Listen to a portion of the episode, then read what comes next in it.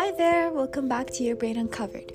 Uh, this is going to be a bite sized episode, so uh, it's just going to be me uh, discussing a book I read recently and which I thought would be of interest. Um, it was actually recommended by Bill Gates on his website, and so yeah, I was curious enough and I went for it. Um, it's by um, a neuroscientist and called Matthew Walker. Don't know if you've heard of him, and the book is called Why We Sleep. Um, well, Walker's title is a little bit misleading. Um, he himself states that, uh, well, in the early pages, um, that well there's only one reason to why we sleep. Um, it's not really like that. The more you read it the more you realize that there's much, like it's much deeper than that. Um, he presents um, sleep um, as a form of you know bewildering um, era of conditions that would um, otherwise cause the slow deterioration of your body and mind. Um, in one playful passage, actually, he described it as though um, he was marketing a new pharmaceutical um, campaign. Um, he, he stated actually, scientists have discovered a revolutionary new treatment that makes you live longer. It enhances your memory, makes you more attractive, it keeps you slim and lowers food cravings uh, protects you from cancer and dementia, uh, wards off colds and flu, lowers your risk of heart attacks and strokes, not to mention diabetes. You'll even feel happier, less depressed, and less anxious. So, are you interested?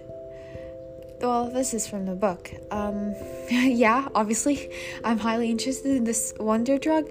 Um, well, um, this book really does have real strengths. I mean, uh, to me, it clearly elucidated the extent of the damage um, wrought by our collective ignorance of the importance and you know complexity of sleep and its role in our lives. Um, yeah, and it shed light on the difficulties encountered by many of us in you know getting getting any sleep. Really, uh, in terms of our natural sleeping tendencies, it kind of divided people into two subgroups or chronotypes there are the morning larks and the night owls. Each group does operate along different uh, circadian lines, and there's pretty much nothing owls can do to become larks, which is tough luck, really, because work and school scheduling um, overwhelmingly favors early risers. Um, yeah, so uh, owls are often forced, uh, he writes, to burn the pr- uh, the what was it called? Um, I'm reading from my Kindle to burn the proverbial candle at both ends. Uh, yeah, they had greater ill health caused by lack of sleep, therefore, um, that included high rates of depression, anxiety, diabetes, cancer, heart rate, um, heart attacks, and strokes.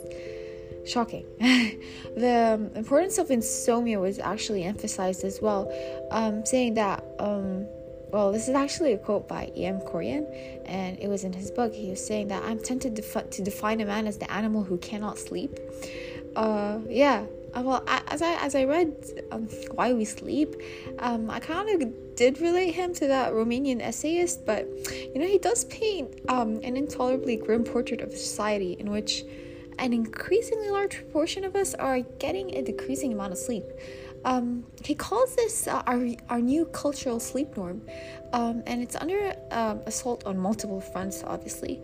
Um, here's another, another quote from this uh, my Kindle of mine.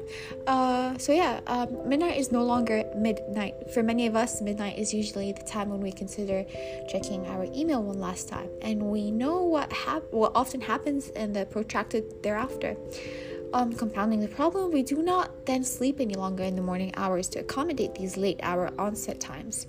We cannot. Our circadian uh, bio- biology and the insatiable early morning demands of a post industrial way of life denies us the sleep we vitally need. Now, basically, if you're regularly clocking in at under seven hours a, a night, um, you're doing yourself um, a disservice, as grave as that of regularly smoking or drinking, even to excess. And someone who tends to, you know, chalk up six hours as a solid victory, um, I, I, I, I know that I should be putting more, more effort from my side.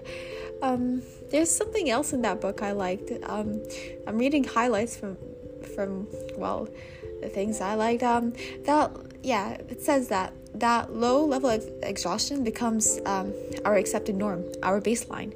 Individuals fail to recognize how their pre perennial uh, state of sleep deficiency has come to compromise their mental aptitude and physical vitality, including the slow um, accumulation of ill health. A link between the former and the latter is uh, rarely made in their mind. Um, the book bears um, a vital message, obviously. Um, it's about the centrality of sleep to the proper development of young minds. Um, and despite the you know his warnings uh, walker's tone is mostly chipper and it's likely how do i say this it's um it's like a pop, standard pop scientific style and he's excellent at explaining complex neurological phenomena for a general you know readership. Um, he does occasionally get bogged down um, in ill-advised wordplay um, like you know mentioning stuff about REM sleep in mammals and stuff like that. Um, there's also a deeply weird passage that attempts uh, via the sound of silence to explain sleep benefits to memory but which really only demonstrates how badly um, well, his uh, paragraphs fell victim to, you know, scientific injustice. I mean, yeah, I suppose it's churlish to take issue with the prose of a person who's trying to save you or me from, you know, an existence of exhaustion and misery, so I shouldn't be really complaining much. The book was terrific. Um, but yeah, um, well, it's probably a little too soon to tell you that Why We Sleep saved my life, but I can tell you that it's been an eye opener and I highly recommend that you read it.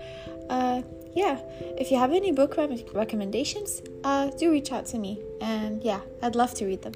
Um, anyways, have a beautiful week and thank you so much for listening. I hope uh, Why We Sleep does make your life a little better.